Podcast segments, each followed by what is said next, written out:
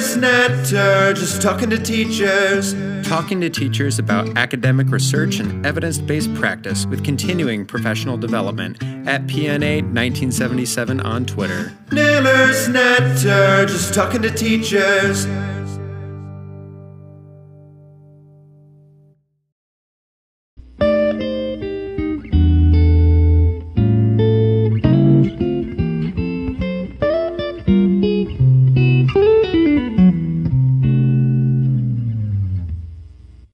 Hello and welcome to Season 3, Episode 1 of the newly improved Nailers Natter. Newly improved, hopefully, in the quality of the audio of the interviews with the guests. And thank you very much to Ollie Lovell for the suggestion of the software being used here. So this week I'm thrilled to be interviewing Iggy Rhodes from the EEF on the new EEF Guidance Report, Improving Behaviour in Schools. So this week we'll be talking about Iggy's role within the publication of that guidance report. I'll be asking her a little bit more about the EEF and the What Works network.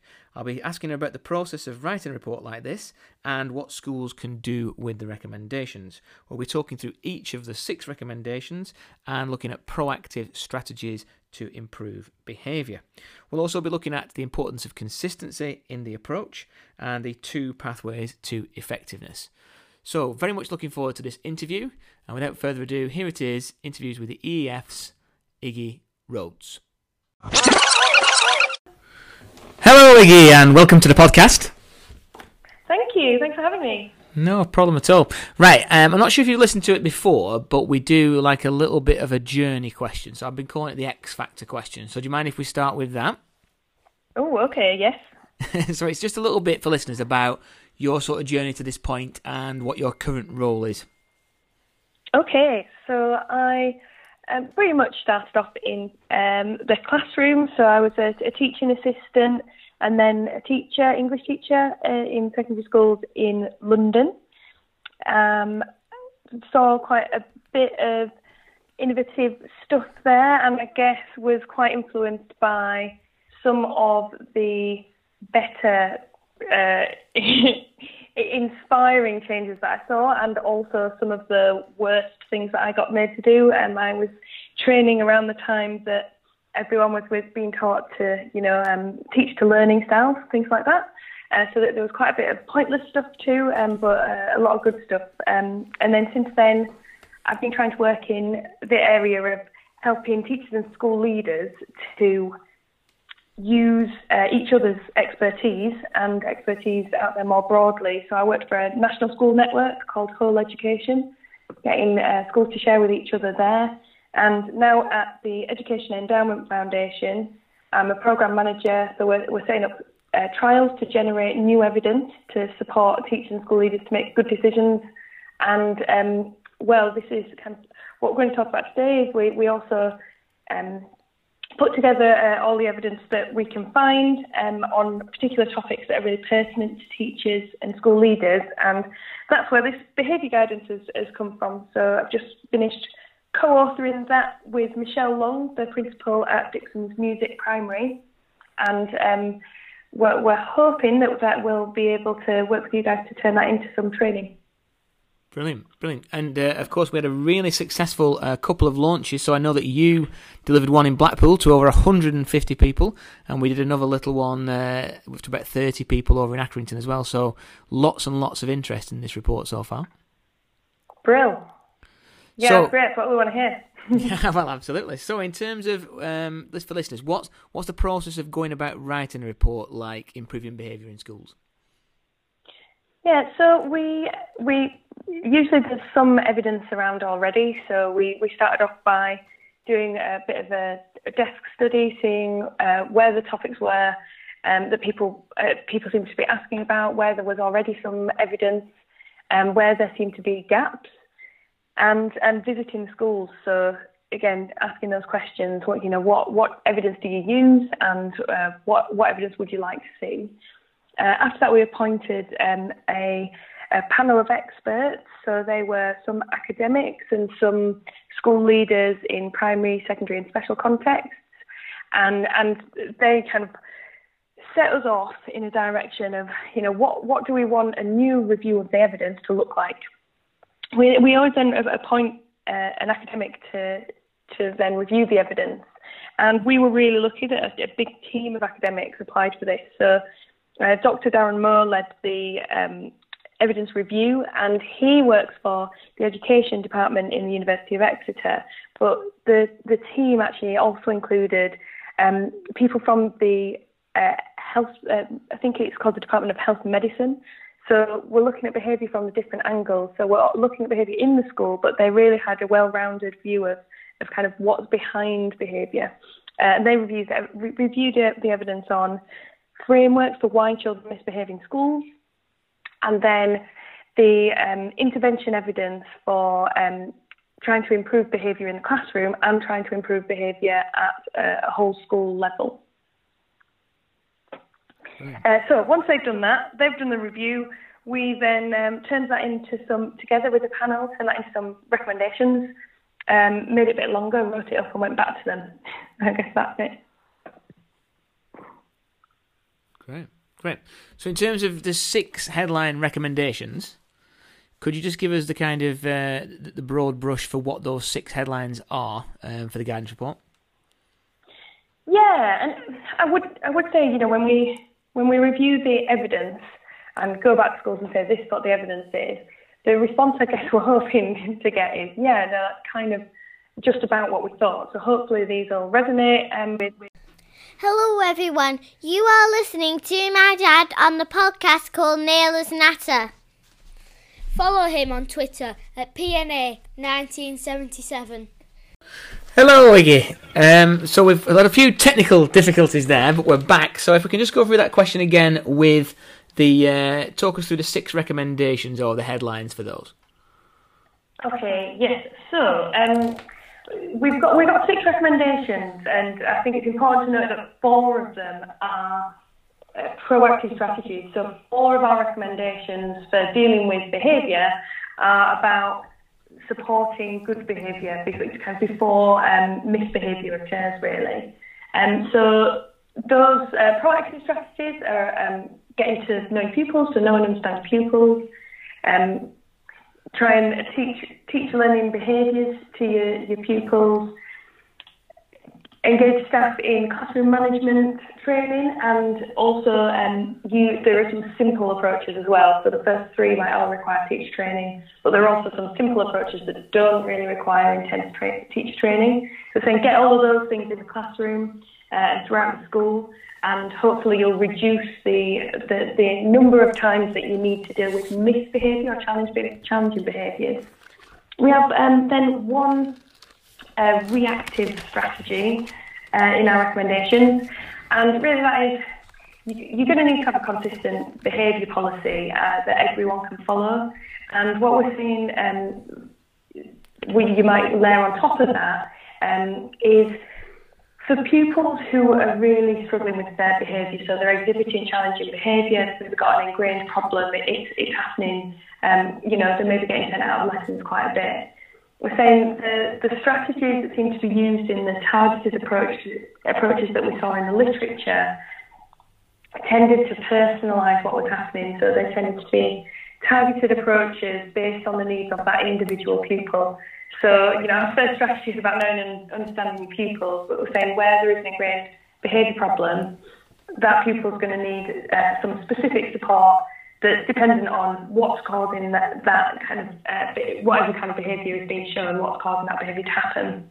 And then our last recommendation, which in our diagram we've got sitting under all of them, is about consistency.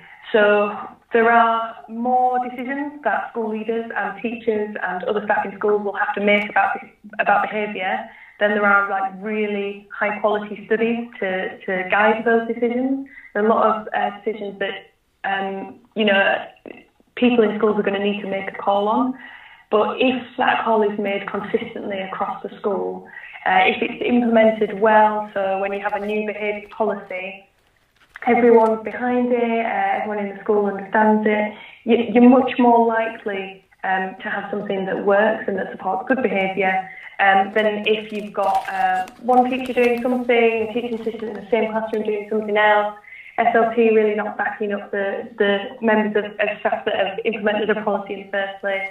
So I think consistency really is key to it all.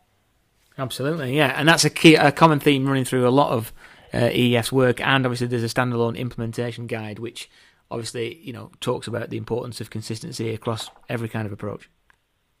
Yeah, it does. And you're right, it really is important. Implementing just a few things and doing it really well, thinking it through, thinking about your timeline is you know, in a lot of areas going to be way more important than kind of picking 6 best bet strategies and trying to implement them all at once. Partly because, you know, it might be that you implement something and it turns out it's not going to work, but if you've implemented 4 other things that work at once, it's really difficult to know if it works. But yeah, I think that is, you know, this implementation stuff is even more important in the area of behaviour than it is in, say, maths or literacy, where there's actually quite a bit of evidence literature that can point you in the direction of how you might want to structure your classroom. Absolutely. Right, so we can unpick the guidance report recommendations in a little bit more detail. So if we look at recommendation 1, know and understand your pupils and their influences. So obviously you've mentioned there that good relationships matter, but in terms of practical strategies, was there anything in the evidence that would help teachers or listeners to help them? How could they help kind of get to know the pupils?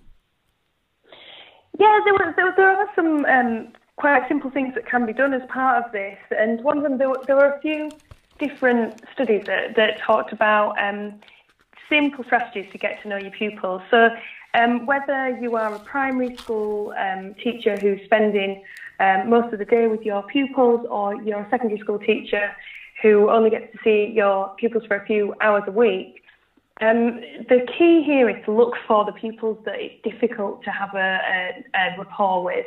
So, you know, it might be that they are engaged in really challenging behaviour, but it might be that they're really quiet and withdrawn, and any of those kind of behaviours that are likely to, you know, somehow stop them from learning. So it might be that they're not really participating in lessons, or it might be that they're not concentrating on lessons, they're clearly kind of focusing elsewhere. Those are the pupils that you really want to prioritise for getting to know. If the school can be structured such that every pupil is known by an adult, really, you know, they kind of know a bit about their background, they know a bit about their hobbies, then that's brilliant. But if the school can't do that, those are the kids to prioritise. And there are some simple strategies, and one would be for, you know, pick a pupil and for 2 minutes every day for 2 school weeks of 10 days, talk to that pupil about, you know, not their school work, but just about themselves, and just have a wider chat that's not specifically about learning. That can then help with the learning conversations that come later, and actually it really helps to get a bit of context on that pupil. So if someone in the school can be doing that for each pupil, and particularly each kind of pupil where there might be a risk around their behaviour, you know, we'd say that's the best bet that it's likely that the pupil will misbehave. So on average, the pupil will misbehave less. Mm. No, it's really good, really good. So moving on to recommendation 2, to teach learning behaviours alongside managing misbehaviour. So what are the learning behaviours that we should focus on? And is the evidence suggesting teaching learning behaviours for pupils, but is there also an evidence around improving staff's understanding of, you know, what kind of learning behaviours that students should be exhibiting? So is it a kind of training for pupils, for staff, for both? Yeah, good question. So learning behaviours, first to just kind of define them. It really, I guess, it's sort of slightly roundabout definition. And learning behaviour is anything that will help with learning in terms of pupils' behaviour. So it could be sitting still and paying attention while an instruction's being given. It might be working with other people, so, you know, engaging with teamwork. There are different words to describe what might be kind of the same behaviour. And really the terms that you're using in the school aren't really that important. A lot of the stuff that's learning behaviours might come under the acronym that your school uses to talk about skills that the pupil's developing, for example. What we'd say is that the time investment, you know, it is a time investment to teach learning behaviours, but that time investment is probably best spent investing in training staff to be able to get those messages across really well and get them across as part of teaching their normal teaching, so teaching their subject, rather than necessarily having an hour dedicated to resilience on its own. So, yeah, we're seeing it could work well as part of a wider classroom management program where you're training your teachers, or it might be something that you train them in especially separately. And if you're going to teach learning behaviours to your pupils, if you teach them that and then focus on, as we always do, improving their academic attainment, pupils can really take a lot of ownership over their behaviour themselves. No, definitely. And just looking at the kind of link between recommendation 2 and recommendation 3 in terms of training for classroom management, is that focused more towards staff? And it, you know, is there a particular group of staff that this is looking at? Because I mean, the evidence would maybe suggest that it's not surprisingly teachers within the first 5 years of their career that may have, you know, the need for more training around classroom management. Yeah, so teachers in their first 5 years report having more problems with behaviour, and their classroom climate levels tend to be lower. It is averages, and it doesn't necessarily mean that teachers get loads better after the first 5 years. There's other kind of factors there. But where there is a highly disruptive class, either because the teacher is still getting to grips with supporting behaviour well, it's really complex to get it right, or because, you know, they're in a particularly challenging context, we would definitely recommend to invest in classroom management programmes. So yeah, it might include supporting pupils with their own learning behaviours, but a lot of classroom management is about that really subtle stuff that you do in the classroom every day. And we know that you make 100 decisions a minute as a teacher, and if you were making all of those actively, it'd be incredibly stressful. And because of that, you know, a lot of classroom management is habitual, and it's really, those habits get ingrained really quickly. And because of that, we're saying that, you know, if you want to improve classroom management, so if you've got a classroom climate that isn't ideal, you know, and you really want to optimise that, you should invest in classroom management for at least 20 hours worth of training and over at least 2 terms. You know, there were a lot of really effective studies showing big effects based on classroom management programmes, especially for the Incredible Years Teacher Classroom Management Program. That one was 6 full days of training over 6 months. So, it's a big investment, but it does seem to be able to have an effect if you've got a classroom climate that could improve. No, it's really interesting. Really interesting. So in terms of recommendation 4 about simple approaches, now one that I was interested to read about, and one that went down very well when we led the training last week, was the use of breakfast clubs and the Magic Breakfast research. So could you just tell listeners a little bit more about that? Yeah, so the way that people react to this falls into a couple of camps, and one of the responses is always, oh, so you gave kids breakfast and they did better. Well, of course they did. And there is an element of that. But we ran a study where we offered schools in disadvantaged areas breakfast clubs. We asked a number to sign up and asked half of them to implement it and half of them to not for a year. And I guess the context is that when we run a maths programme that might be giving extra maths to a pupil over, you know, a whole year, it can be really hard because, you know, maths teaching is already quite optimised. We've got really good maths teachers. To see an effect bigger than what someone else is doing in another school. And, you know, getting an effect of 1 month's additional progress over a year is actually quite good when you're doing really high quality research. It's hard to find an effect. What we found was with breakfast clubs, we had an average effect of 2 months. So when at the end of the school year, after offering a breakfast club for a year, children in the intervention classes got an average of 2 months progress additional in their year 2 SATs or their year 6 SATs. So those are kids that we measured. The features of breakfast club that we'd expect to see those results are in, for schools in disadvantaged areas anyway, is that they're universal, so they're offered to everyone and they're offered free to everyone. and they happen before school. We also, the breakfast provided was nutritious, and I think it was quite interesting to find that more children ate a nutritious breakfast, but it didn't necessarily seem to be the case that more children ate breakfast.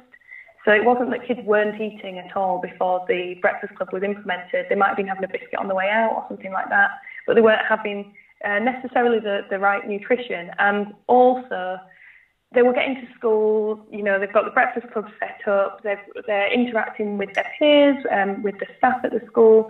And what the teachers reported was that the classroom climate was better.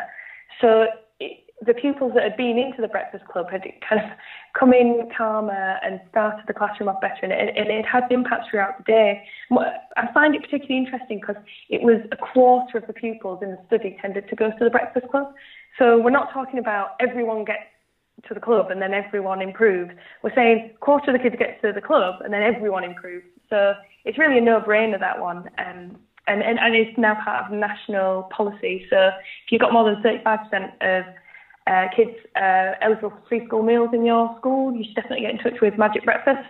Otherwise, I think there's Greg's and Callows offering breakfast clubs that you might be able to get some funding from.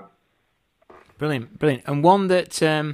well, you said that it fell into two camps in terms of the Magic Breakfast, but the one headline that seemed to come out on people's first reading of the Behaviour Guidance Report was this idea of greeting pupils at the start of lessons, which, you know, people seem to think, well, obviously we do that, and that seemed to be taken as a headline that would solve all behaviours. Now, that's just one part of many different simple approaches. But, I mean, that can be effective, can't it? What other kind of simple approaches, apart from the Magic Breakfast and the greeting at the door, did the evidence suggest would be useful? It's worth putting the greeting at the door in context. There are quite a few programmes that include increasing the use of behaviour-specific praise that seem to have been effective, and that's part of complex programmes, maybe some of the classroom management programmes, but also part of simple programmes. And one of these programmes was a really small scale, and so, you know, take it with a pinch of salt, but was about increasing the use of praise, aiming for a 5-to-1 ratio of praising and positive comments to critical comments. And this ratio, this golden ratio, comes from research on healthy marriages, long-lasting marriages, and apparently that's the ratio you should be using, so it's something to consider at home.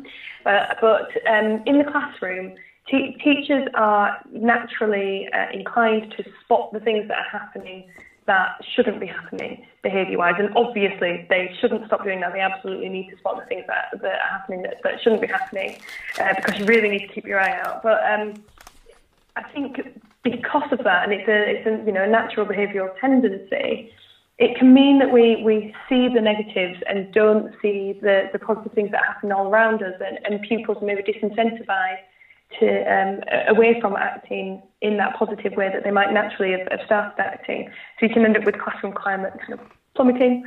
And so there is a really simple thing of doing, of just trying to improve your use of praise. So noticing whether that's just a little non-verbal, like, smile at a pupil who sat up straight away, or whether it's, you know, much more public than that.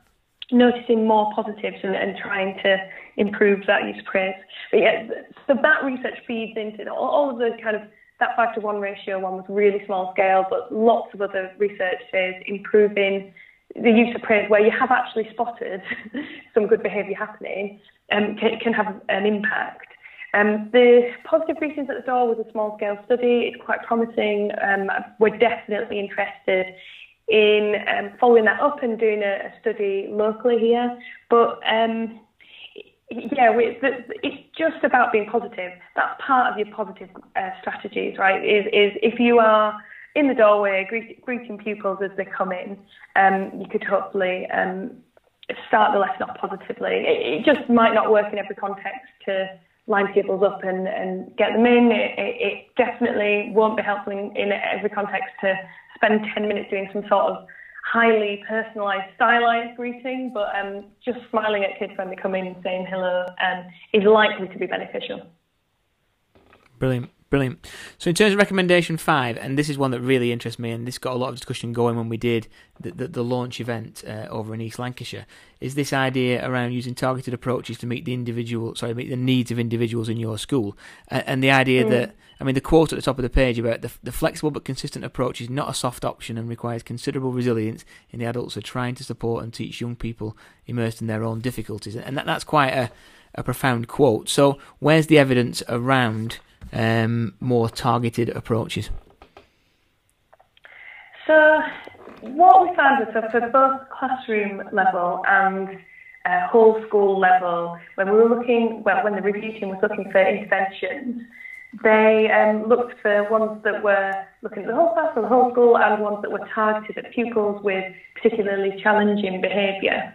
And what they found was that where there are approaches targeted for pupils with challenging behaviour, some level of personalisation often occurred in the interventions where they found an effect. And those interventions, this kind of personalisation, it might sound really complex, but actually there are complex and simple ways of personalising it. And I think that they'll be really familiar to schools. So on the simple side, behaviour reports are quite common and in primary and secondary settings. And there was some evidence that a behaviour report's done well, so deciding on some personalised targets for pupils based on the behaviour that they're exhibiting, sitting down with pupils, maybe parents, teachers, and thinking about how that pupil's going to change their behaviour away from doing that. That conversation could be long or short depending on how simple the behaviour is, and then just checking up on that either a couple of times a day or in each lesson, reporting it, and then having a meeting at the end. So that's really simple. It's done in a lot of schools, and actually, the evidence shows that it could be effective. There's also some evidence for doing a kind of behaviour assessment. A formative behaviour assessment, and there are formal ways of doing that that are quite complex, so you get everyone who's supporting that child in and out of school, could be other agencies that you're working in tandem with. Start to understand the reasons behind any behaviour and start to make hypotheses, put things in place and have a kind of cycle. But it's a set formula, but actually I think reflects a lot of what happens in schools around thinking about what we might do next, and trying a new strategy, reflecting on it and trying again. Absolutely. Now we're getting on to recommendation 6, Iggy, which is definitely my favourite. I thought it would be. Yeah, well, I mean, my favourite publication of all time is the EEF's implementation guide, which, says a lot about me, to be honest, but I do get excited about implementation. So consistency is key. And obviously it starts with a Tom Bennett quote. So a lot of listeners will have experienced Tom Bennett's training in terms of the behaviour and the culture of... culture and climate around behaviour. So what does recommendation talk about in terms of consistency, and what's the evidence base for that as well? Yeah, so I think the thing that's really important about consistency is, we don't even need to look too closely at kind of high, loads of different evidence. We all know from our own experience that young people, and especially teenagers in secondary schools, but young people in primaries as well, have a really keen sense of fairness. And so if we set a behaviour policy and then it's not followed by all staff, we're going to have problems, and fair play to kids for pointing it out. If we're making one rule for one and one for another, it's not fair to them, and they're going to notice. So it's also then going to be really difficult for school staff to implement. So that said, our recommendation 5 is all about being able to target approaches and personalise. And I guess it seems that when we have these targeted programmes in the literature, they were successful and they did involve personalisation. But that personalisation tended to fit on top of the behaviour policy. It isn't something that we bother writing down for everyone, but it wasn't anathema to it. So you know, if you were teaching a maths lesson, you might give some pupils more scaffolding to get to the learning objective, but the learning objective's the same. It's a bit similar, you know, with pupils who have more needs for their behaviour.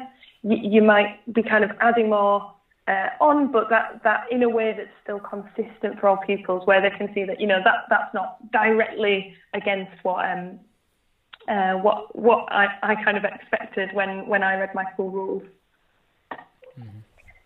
Mm-hmm. So we also, there's kind of quite broad evidence that consistency is a problem, and we mention a few things in the guidance report. So that when Ofsted go into schools, they talk about different recommendations they have to improve behaviour, and in one of their reports it was clear that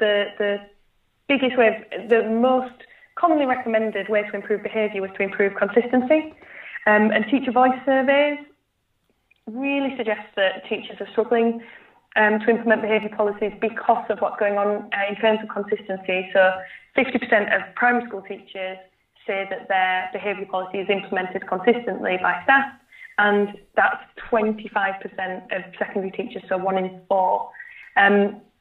So it is a problem. It is definitely something where, when we look to the profession, it's been reported as a problem, consistency. And you know, because I know you've done a lot of work on the implementation guidance, and you've worked with lots of schools to try and implement different policies. Implementation's really tricky. That's why we have a whole guidance report on it. Mm. And with behaviour, I think often we try and solve lots of things at once. But if you're making changes to a behaviour policy, thinking really carefully about it, remembering that implementation, most of it happens before any action happens, and not trying to do lots and lots of new things at once. I think it's just really likely that will have a bigger effect than if you just go all guns blazing as soon as you've had a new idea. Mm, absolutely, and that was kind of the approach, for better or worse, that we took with the launches that we did, particularly the one in East Lancashire for the behaviour report. It was almost a combination of, let's run through what the evidence says, but then we did a little bit of diagnosis via sort of the implementation guide of what is the particular issue or need around behaviour in your individual school, how do you know this, and then what kind of things could you look at from the evidence base to be able to change on a relatively small scale and then implement properly over time, and then, you know, make further changes as and when, you know, you've implemented one thing. So we kind of did a hybrid of the two a little bit, which seemed to go well. But I suppose the question I'm coming round to, Iggy, is if teachers and school leaders are downloading this report, what would you say is good practice to kind of do with this, obviously other than reading it?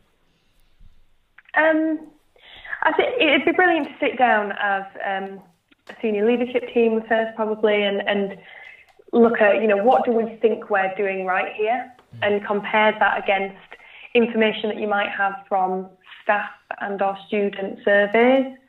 It might be something that, you know, if behaviour, you know, there'll be different people reading this, and where behaviour is a real priority, and you're actually, behaviour is the thing that you're really going to address this year, going through it with a bit of a fine-tooth comb and thinking, are there any of these areas that we don't think that we've got right? And maybe going back to the evidence on those, and then looking at some strategies that you could use would be really helpful. Where schools generally are doing quite well in behaviour, checking what they've already got against these principles can, you know, hopefully reassure them about what they're doing right, and maybe help to signpost the thing that might be the next area of action when it comes back up on the agenda. The implementation part at the end includes a big implementation logic model. So if people are making changes, they can have a look at, you know, one way that was done. One of the key things about that kind of consistency was that it's much easier to be consistent with things if your policy is collaborative. So behaviours are really hard to change. As I say, they're ingrained. So whether, you know, when you're changing pupil behaviour, you're usually changing teacher behaviour as well, and all of that's ingrained. So it's going to really pay dividends to have everyone come along with you. So as many people as possible involved in deciding what that new policy is, or exactly how it's going to be implemented, however much, you know, ownership you can give people of the policy. And if they've got that ownership, hopefully they'll be a bit more willing to do the work that can often be needed if you want to change behaviour in schools. Absolutely. Okay, Iggy, so I'm just conscious of time, because we like to keep this down to commute length is the idea for the podcast. So, you know, you can listen to it on the way into work and the way back. So if we can just finish with one more question, if that's okay. Yeah. So what are the EF looking at next in terms of both what to do with this report and in terms of what new research have you got upcoming that's linked to this report? That's a good question to end on. So We've already got a few trials just setting up at the moment, so with activity starting in September. For the early years, we have Triple P Positive Parenting Programme, which early years practitioners will be trained to deliver. I mentioned Incredible Years Teacher Classroom Management Program.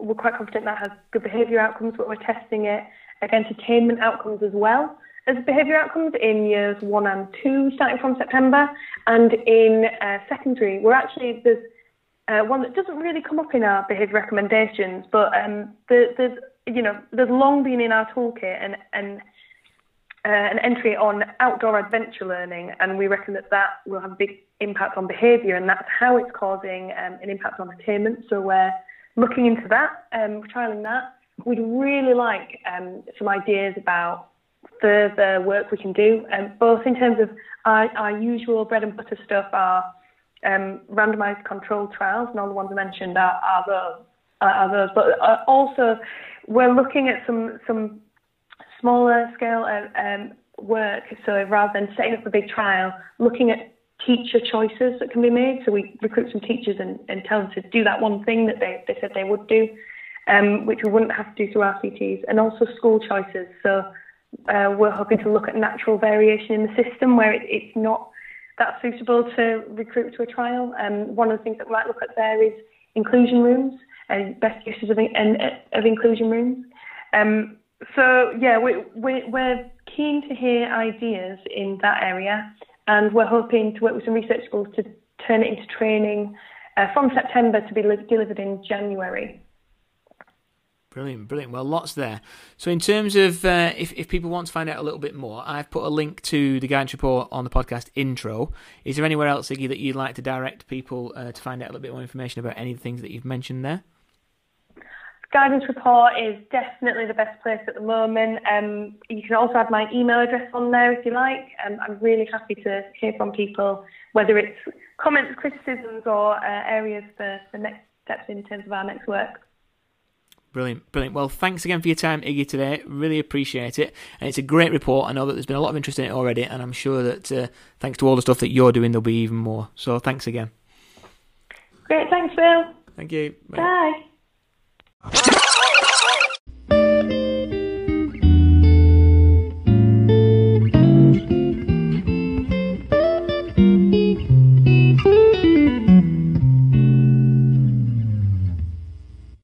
Fascinating interview there with Iggy, and thanks again, Iggy, for your time. If listeners are interested in more about this guidance report, then I'll put links to the EEF's website on the podcast intro, but also encourage you to get in touch with your local research school to look at whether they're running launch events or perhaps training around this guidance report. Listeners will be pleased to know that the plugs section is relatively short this week, so just one very simple plug for where we'll be next. So this Thursday and Friday, as people will know, is the Wellington Festival of Education, and I'm fortunate enough to be speaking at that. So if you are there on Friday, I'd greatly appreciate you coming along and listening to me. The talk I'm doing is about creating an evidence-informed school, and I'll also be on the panel for making CPD worthwhile with, well, I can't quite believe the quality of this, that I am fit to be in this company, but the quality panel including David Weston, Amjad Ali and Mark Enser. So really, really looking forward to that, and hopefully I'll see a few of you there. Until next week, thank you for listening to Nailers Natter. See you next time. Hammered Snatter, just talking to teachers. Talking to teachers about academic research and evidence-based practice with continuing professional development at PNA 1977 on Twitter. Hammered Snatter, just talking to teachers.